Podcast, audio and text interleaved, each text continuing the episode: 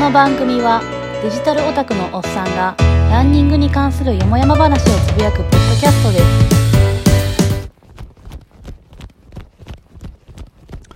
あなんか久しぶりですね。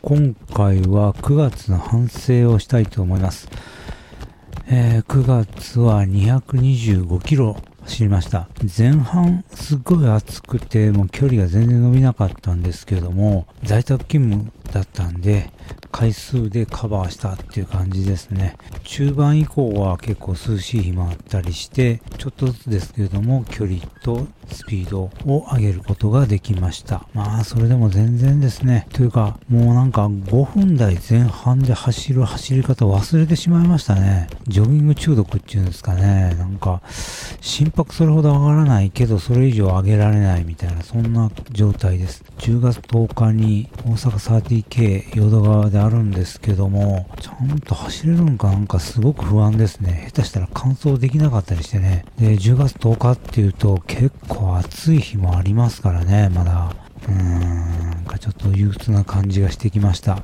まあ、通常であれば、ね、舞鶴ハーフマラソンとか、西宮甲子園、それから11月23日の福知山マラソンで、ピークに持っていきたいところなんですけどもね、今年はもう全然ですね。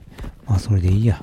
とりあえず今度、10月21日に 400cc の全決、献血やってきますしね。去年このタイミングでそれやって失敗したんですけどね。今年はもうその心配も皆無ですんで、遠慮なく抜いてもらいます。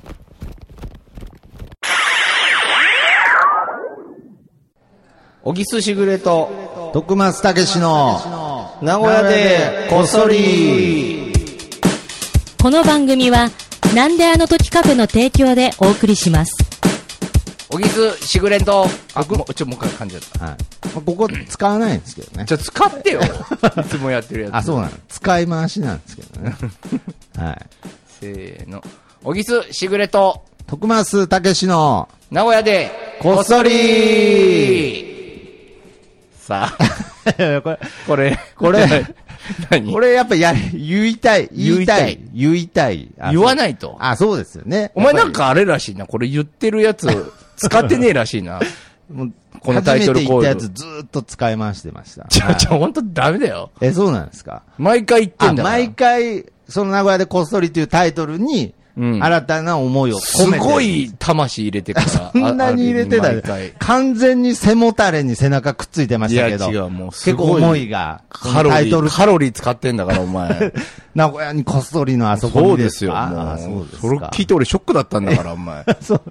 びっくりした。いや意外なところ恥ずかしいだろうとか思って。あーなんか、せっかくね、一生懸命カロリー使ったのにカロリー使ってんのに、おあ前。すいません。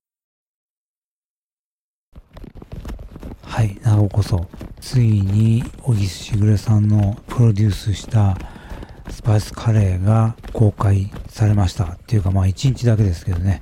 この10月も1日あるそうなんで、お近くの方は行かれたらと思います。私は行けませんけどもね。で、あと、フレッシュフォーム1080、300キロに到達したんで、YouTube にまとめ、というか中間報告ですね、上げました。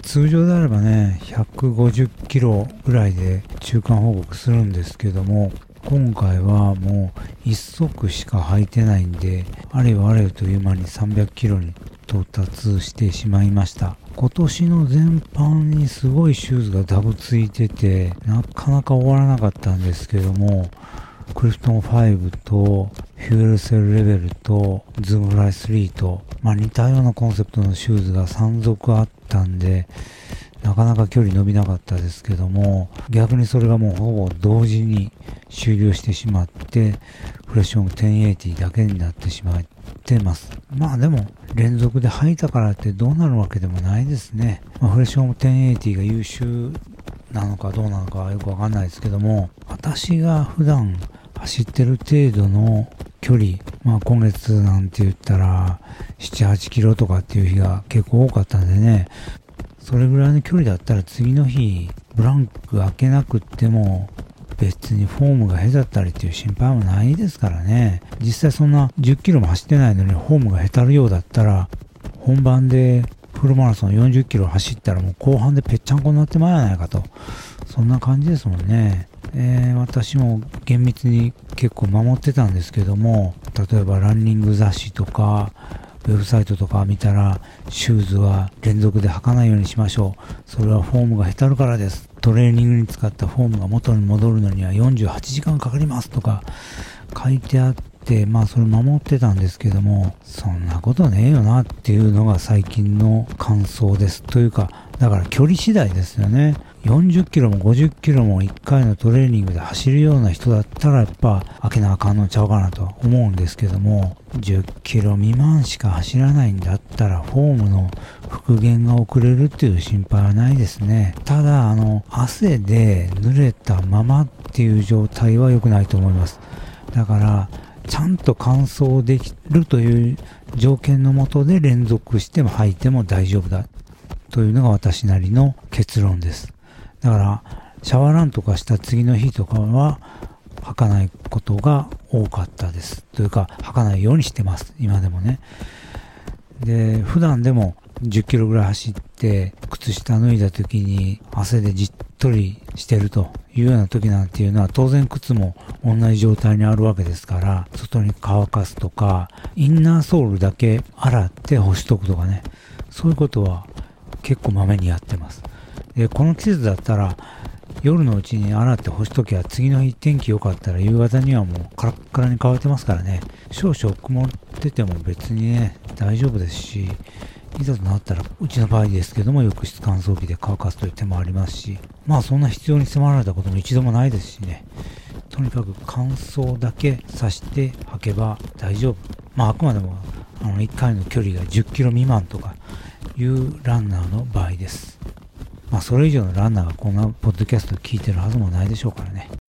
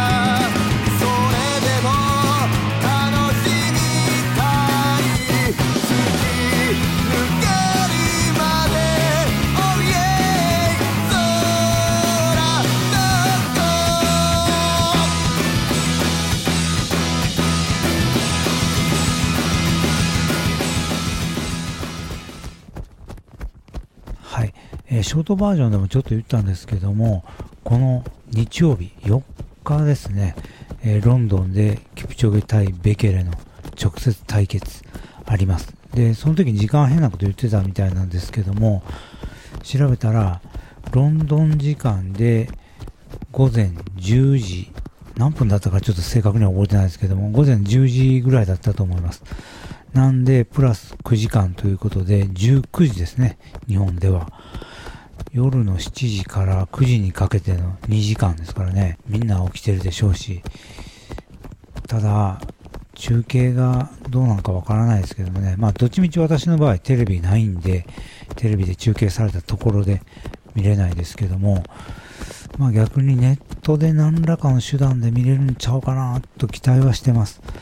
もしそれができなくてもなんかテキストか SNS かなんかの実況ツイートかそういうのは絶対あるはずなんでそれでとりあえず選挙をモニタリングしていきたいと思ってます、えー皆さんも日曜日の夜7時から、えー非常に見やすい時間じゃないかと思いますんで一緒に楽しみたいと思います。では非常勤さんのテニサグの花でお別れです。パン屋でした。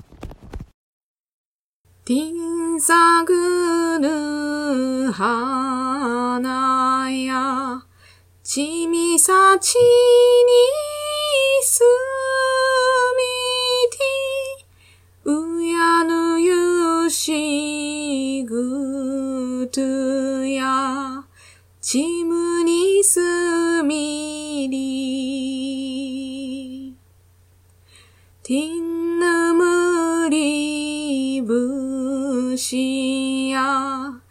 弓はゆま